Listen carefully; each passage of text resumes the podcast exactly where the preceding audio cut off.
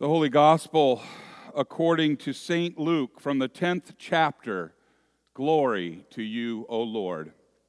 Our gospel reading is indeed from Luke chapter 10, verses 38 through 42, and can be found on page 1613 of your Pew Bible.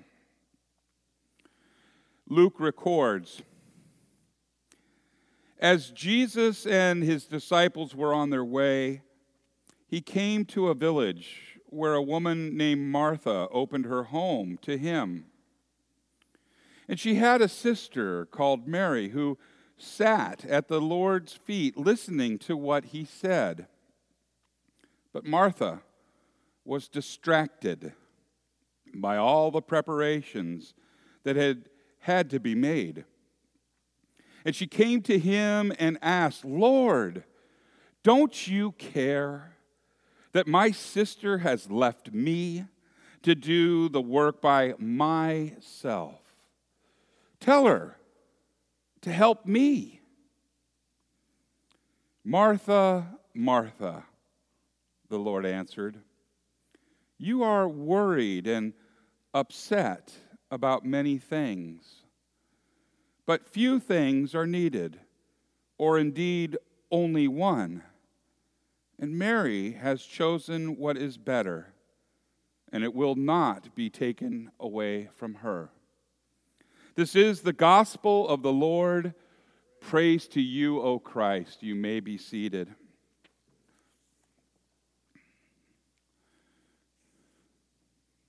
Will you pray with me? May the words of my mouth and the meditation of all of our hearts be acceptable in thy sight, O Lord, our rock and our Redeemer. Amen. In the name of Jesus.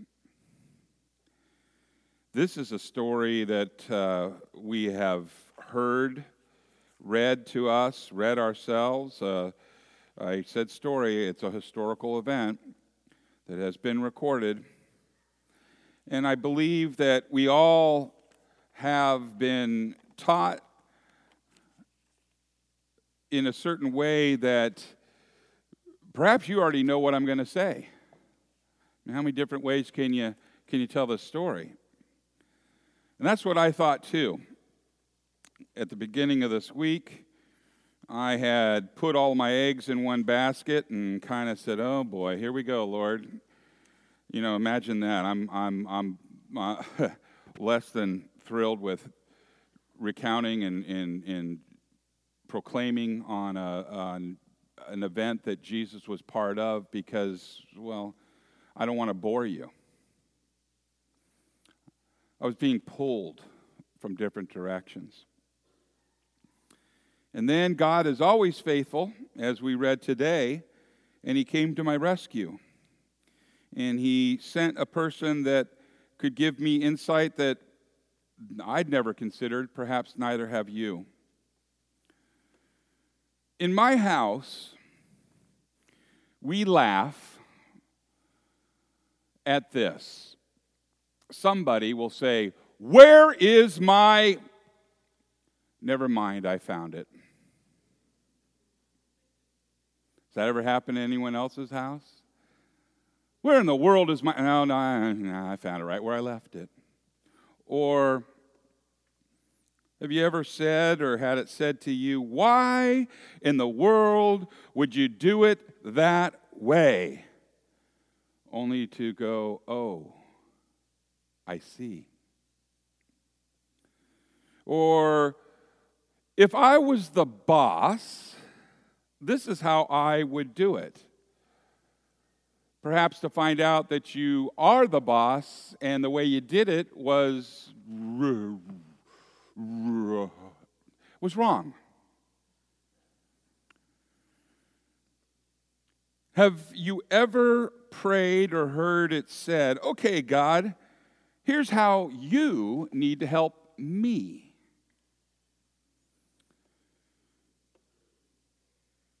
Sometimes it seems more like the Lord's Prayer is Our Father, who art in heaven Give me, give me, give me.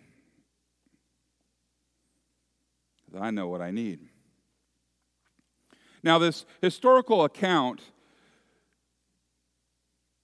shows us some amazing things. It's not just on its face value somebody upset about having to make do all the work and somebody else just sitting. It's it shows us that Jesus came and he destroyed the traditions that were typically set for a rabbi.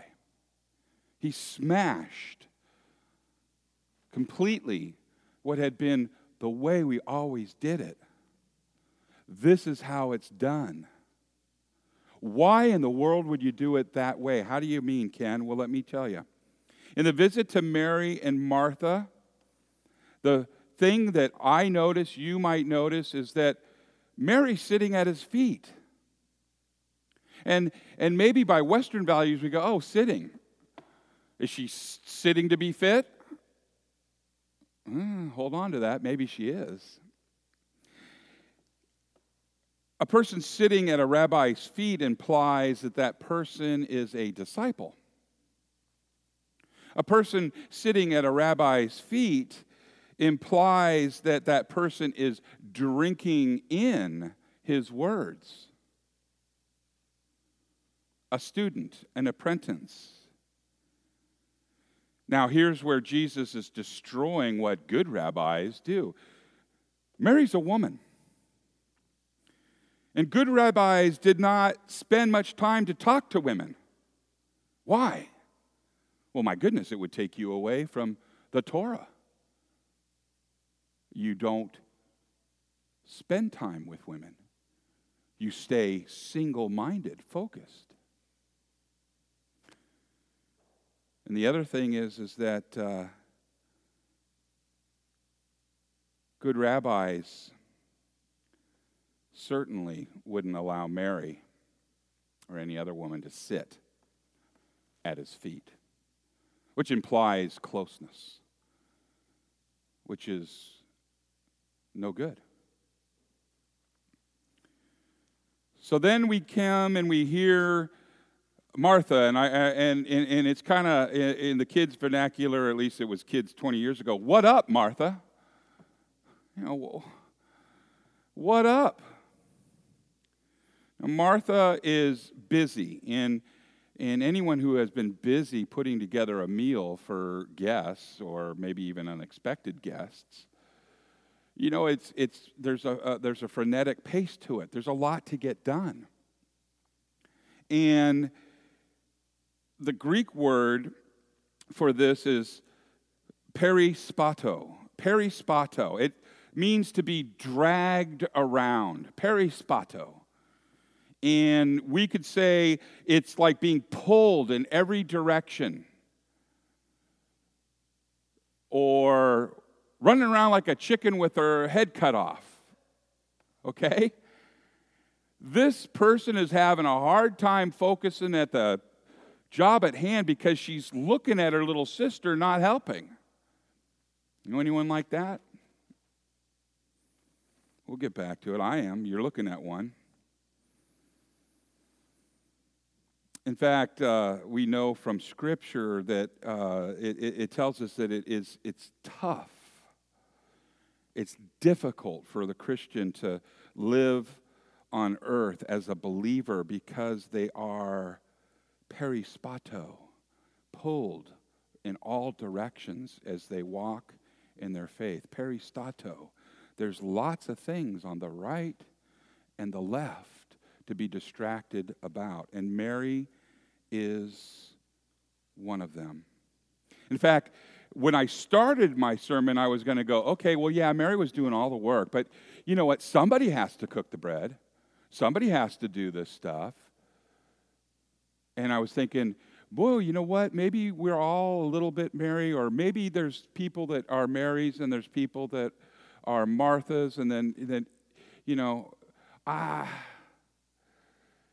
And then the Lord pointed me in the direction of this. After Mary says to Jesus, think of the audacity of that. Here's a woman telling a rabbi to do something. No good rabbi would allow that. She says, Tell my sister to help me. Emphasis added by me. In fact, nobody did it better than you.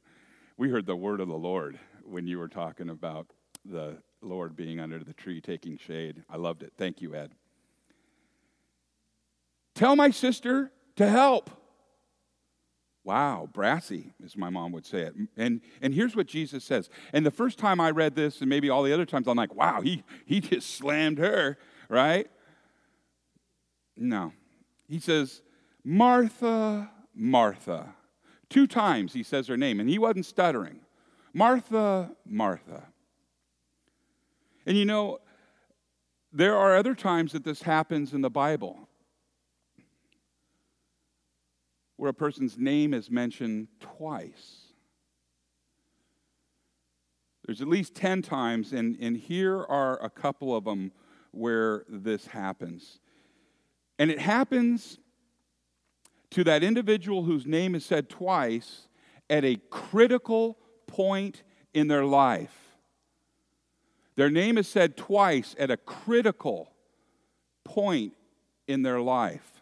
For example, Genesis 22, Abraham and Isaac.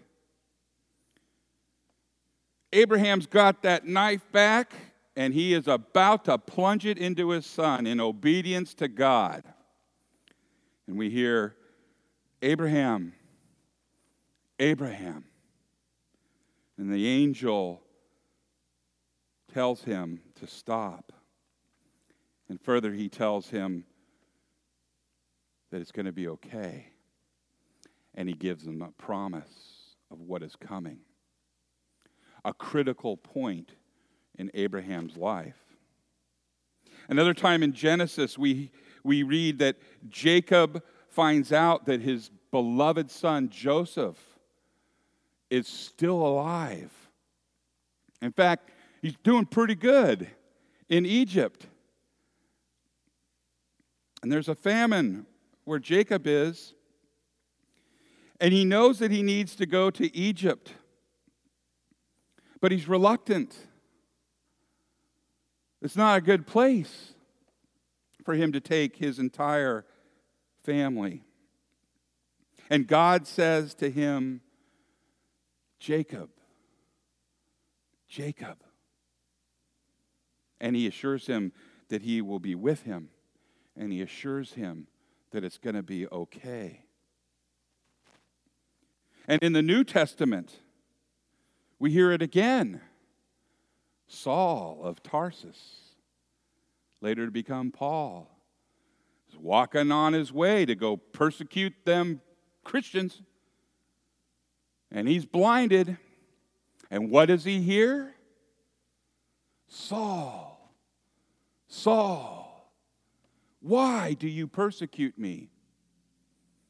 We can agree that is a critical turning point in his life. And God was faithful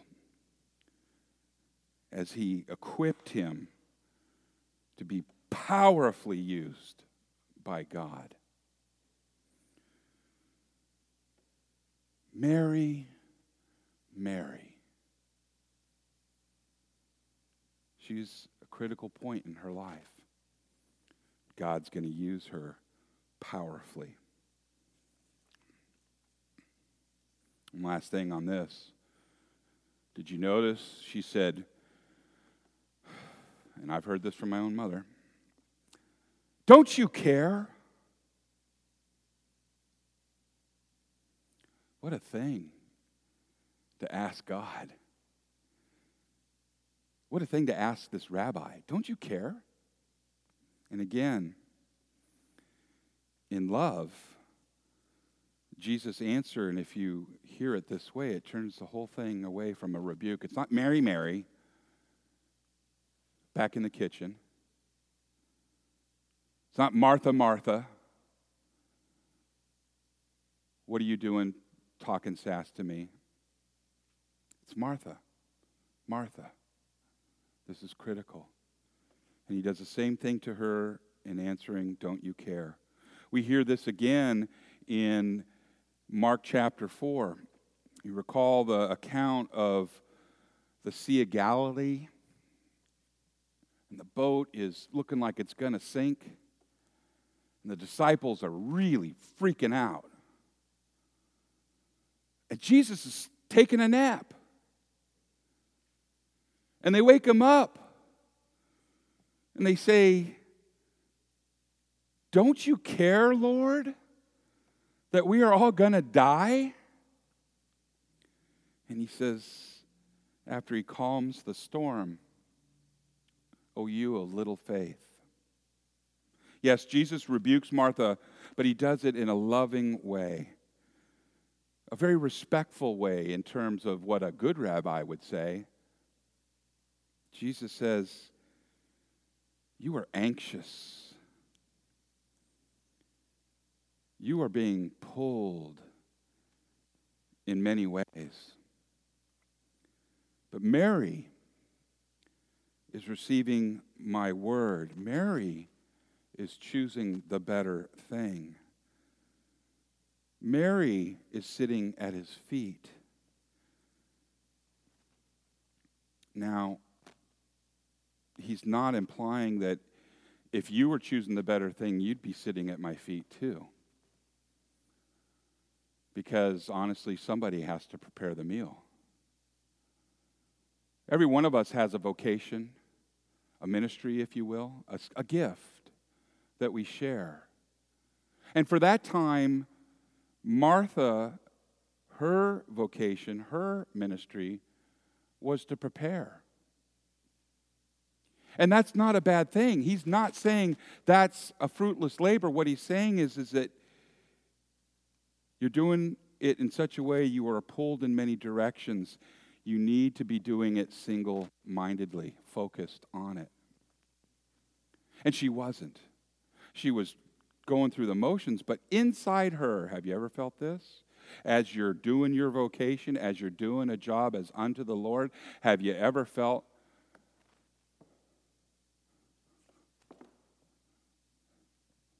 Am I the only one here? Is there anyone else can help?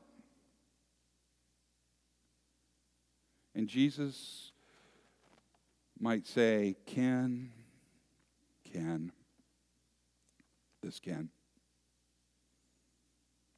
And he's going to do something miraculous if you get out of his way. He's going to talk to you as you go through that vocation. You see, one minded thinking keeps us focused on Christ and Him crucified. One minded, focused on the job and the vocation that we are put in at that moment keeps us from that Greek word that we went through earlier. Do you remember it? Perispato? Chicken with the head cut off? Focused on Him keeps us focused on what we need to be doing now. And is when the world is peristato, perispato, pulling us apart, that the wheels come off and we have issues. Now, how does that tie in to the rest of it? Well, in another 30 minutes, you'll know. No, I'm just teasing you. I'm not going to do that to you. I'm going long already. But from our Genesis reading, the Lord promises Abraham and Sarah a son. And we hear a laugh. That's not the way I'd do it, Lord. Are you kidding me? Why in the world would you do it that way? Peristato. I'm almost 100 years old. How am I going to have a baby? Get a load of this guy, Peristato. And what it shows is that God's word is powerful, God's word comes through. God has a plan, even if it is different than the one that you think you have. And He's working on you, even in those moments of where you are in your vocation. And the best thing for you and I to do is to be focused, single minded in on it. Teach me your way, O Lord. The psalm petitions all this all. And the last phrase is what we should do wait, not in idleness. Wait for the Lord. Be strong and take heart, and wait for the Lord. You can't rush it continuing firmly in our faith. Paul admonishes us as once we were enemies of God. Once you all, including me, were enemies of God. But because of what he did on that cross, and because what you receive, forgiveness of sins, the Holy Spirit, eternal life in this baptism, that is the moment where he said your name twice. Where your life took a critical, critical change from where you were heading. And yet we still say, how can water do such a miraculous thing? I wouldn't do it that way. Well, God does. God does. And today, maybe you had a perispato week. You were pulled all directions. Maybe you were even trying to do the Lord's work, and boy, there were some things that were put in the way of you, and, you know, perispato. Well, you get a reboot, and it already started when you walked in. Confessed your sins. You were forgiven your sins. You've heard the word, you've been fed the good stuff. And pretty soon you're going to come up to the altar and he's going to restore you again by saying your name twice as you receive his body and his blood. And in a single mind, focusing on him through prayer, supplication. It's going to be an exciting ride. In the name of Jesus, amen.